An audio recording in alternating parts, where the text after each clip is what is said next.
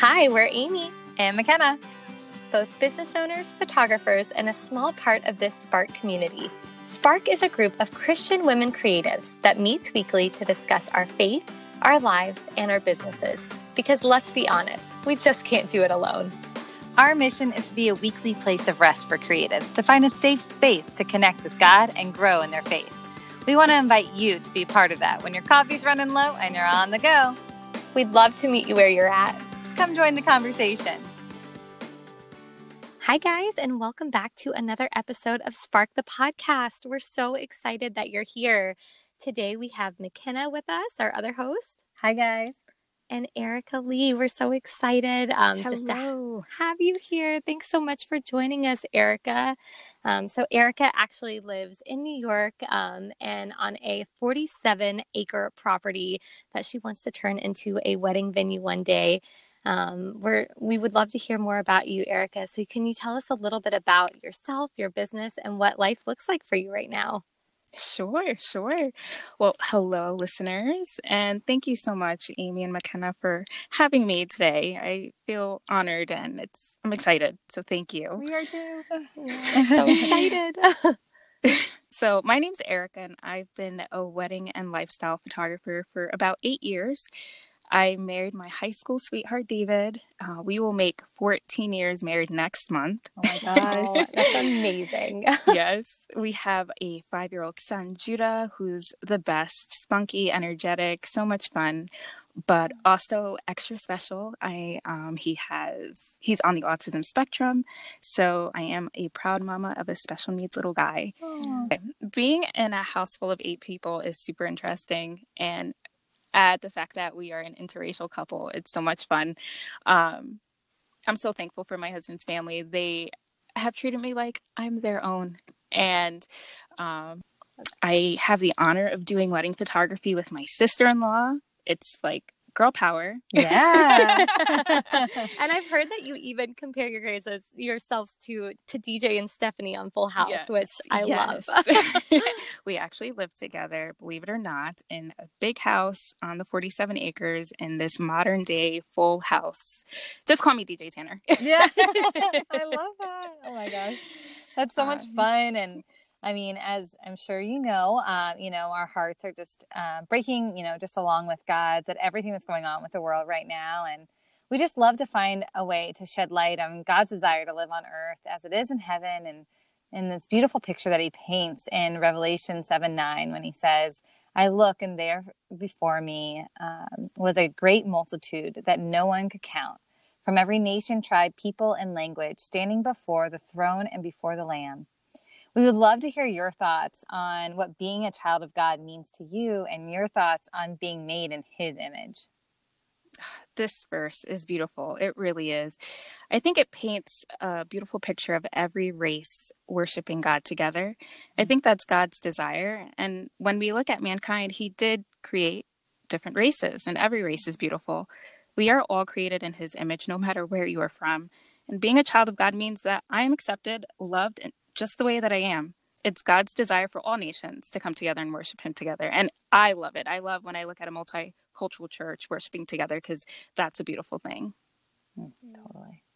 I totally agree. And I love, you know, that picture that you paint of, you know, all of these different races coming together um, and worshiping. And, you know, just the fact that you pointed out that God did create like such a beautiful world and a beautiful people. And, um, you know, as much as we wish it wasn't, it seems that racism is something that we're still struggling with today. Has this been something that you've seen to be true in your lifetime? I will say yes. You know, while I have not been hit with the blatant racism, such as being called certain choice words, um, I have experienced racism in other ways. You know, my husband and I are an interracial couple. He's white and I'm black and Puerto Rican. You know, I've been to restaurants where we were treated differently or where the attention is mainly focused on him and I'm kind of ignored. Mm. Um, there was a time in our marriage where we lived in a tiny town upstate and we were kind of surrounded by Confederate flags. And it was a little bit uncomfortable for me, but just kind of kept to myself, went out, did what I had to do, and got back home. Um, mm. so, yeah, I, nothing too crazy, but enough to make anyone feel kind of sad or upset, you know? I can't imagine being surrounded by it and not being able to, you know, escape escape it, but also like it being almost pronounced for you. Um, you know, God calls us to speak up for those who cannot speak for themselves and ensure justice for those being crushed. In James 1 22, it says, Do not merely listen to the word and so deceive yourselves. Do what it says. What are a few ways you think we, as brothers and sisters in Christ, could move from listening to speaking up and ensuring justice for those being crushed? Goodness, this is such a great question. You know, I, I do really think it's great to, you know, begin by actually listen listening and not really combating immediately with defense when one is expressing their hardship. You know, as Christians, we are responsible for learning about the hardships of other people. You know, too often we prefer to stay neutral or silent about conflict. But m- my husband's favorite author and martyr, Dietrich Bonhoeffer, he said, mm. Silence in the face of evil is evil itself. God will not hold us guiltless. Not to speak is to speak, and not to act is to act. So I think we as Christians could speak and be great advocates. You know, there's many stories in the Bible that we can look to to learn about advocacy and advocating. You know, we have Moses who used his connection to Pharaoh to speak up for the people. We have Daniel who speaks up on behalf of himself and his friends to King Nebuchadnezzar. And Esther was willing to risk it all to save her people mm, by using her influence, she was able to advocate to the king. You know, the Lord has given us all gifts, and now is the time to use them.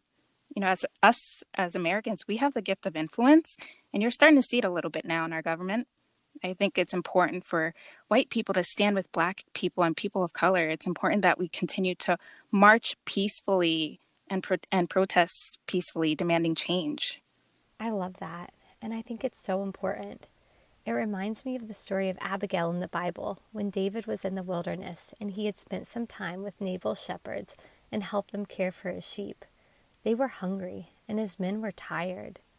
David said, Go down and ask Nabal, who was a well off and powerful man in the community, for some food. His men went down and asked him, and Nabal, who had the resources to help, turned him away. When David heard this, he prepared his men for battle. Abigail, Nabal's wife, saw what had happened and knew in her spirit that it was wrong. She quickly gathered together bread, wine, sheep, grain, and hundreds of cakes of raisins and figs for David. She saw this injustice being done, and instead of not acting, she took a peaceful approach and went quickly to offer David and his men an abundance of food, more than they had asked for. Abigail said, Please forgive my husband Nabal. It is foolish and evil that he is choosing not to help when he has the power to do so. Please take this and go home in peace. Her action, her quick and peaceful action of offering David food and things that they needed for their journey, stopped David from completely destroying the town and all of the men in Nabal's household, like he had planned when he heard what Nabal had said. I love what you're saying, Erica, that when we have the ability to set right a wrong, we need to move forward and do so. I think a lot of the time people know the right thing to do, but they have trouble finding the courage to do it. God loves us and we can trust Him.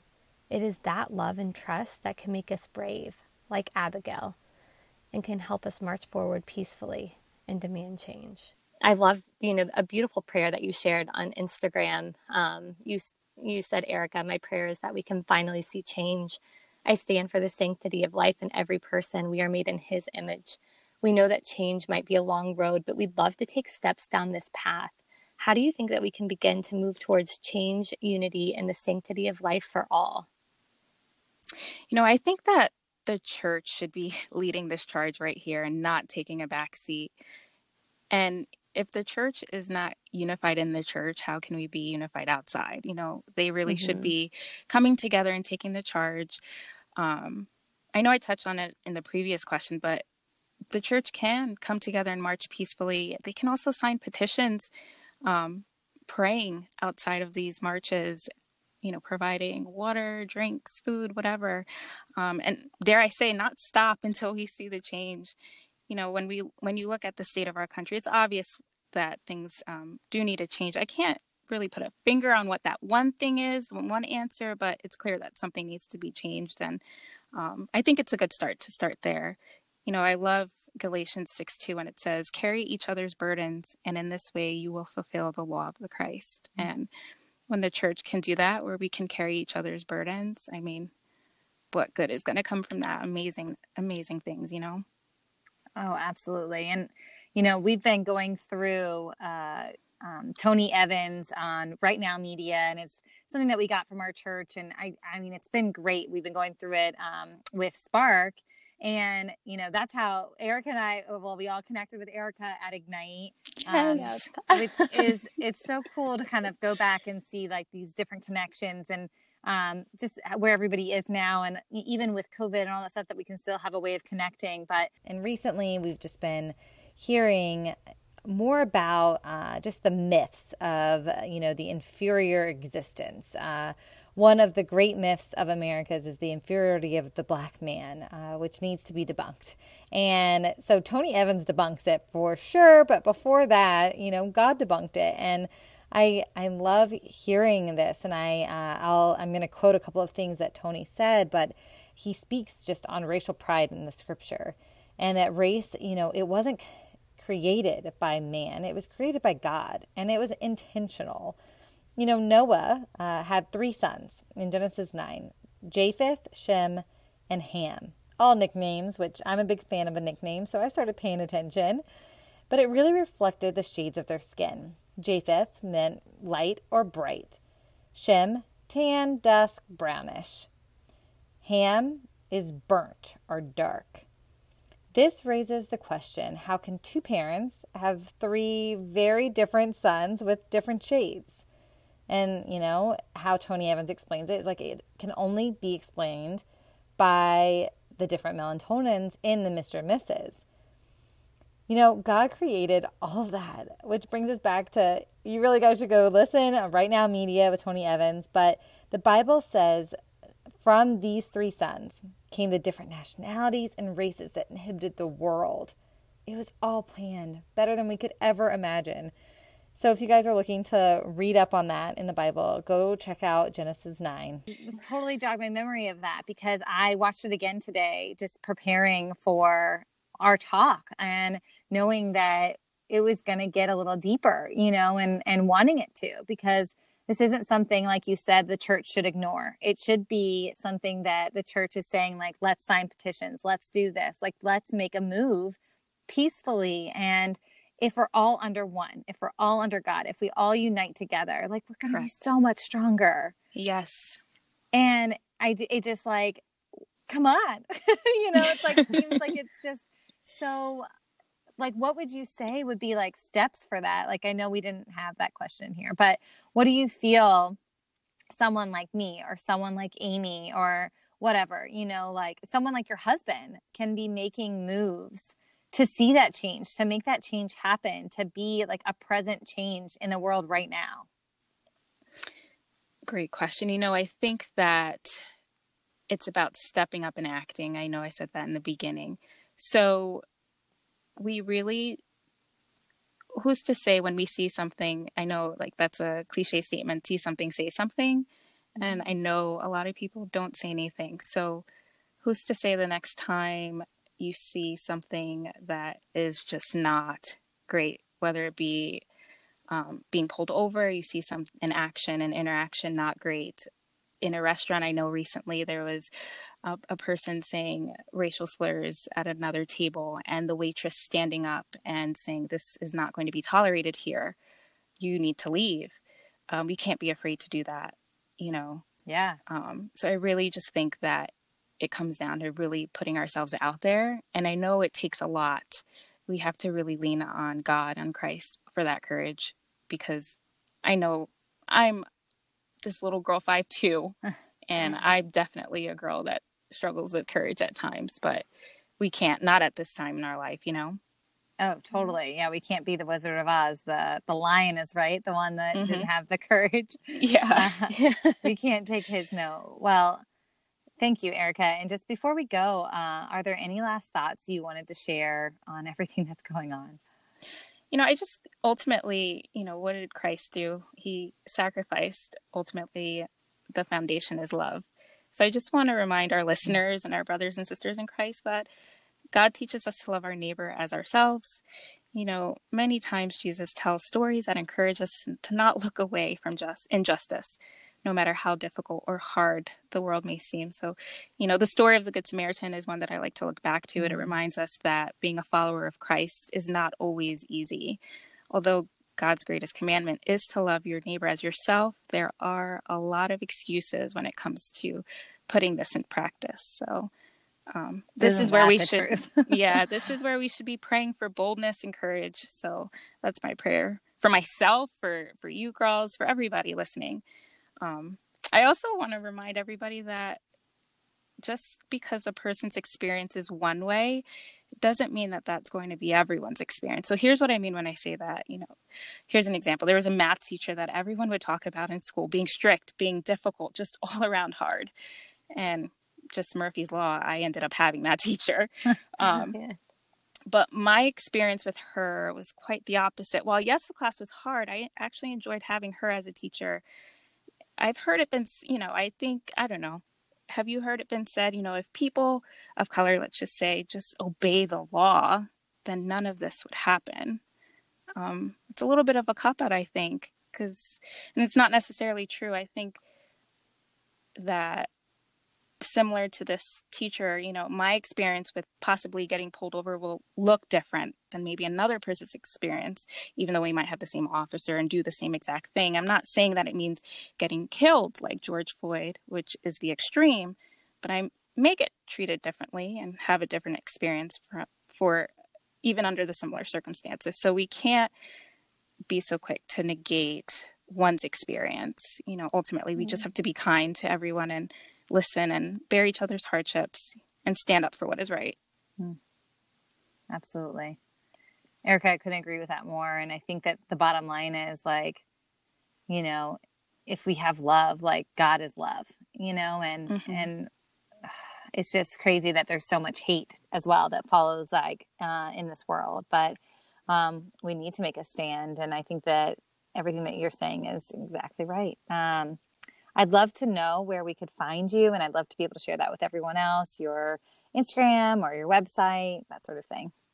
I am on Facebook, Erica Lee, one word, photography, and Instagram as well as, you know, Erica Lee Photography. My website is Erica Lee Photography NY for New York because I'm in New York.com. Cool. Yes. Well, you guys know where you can find us. You can find us at njspark.co or njsparkco on Instagram. Thank you so much, you guys. Thank you, Erica. And before we go, we want to leave you guys all with this verse. It's found in 1 Corinthians 16 13 through 14. Watch, stand fast in faith, be brave, be strong. Let all that you do be done with love. Thank you so much for joining us, guys. We'll see you here next week.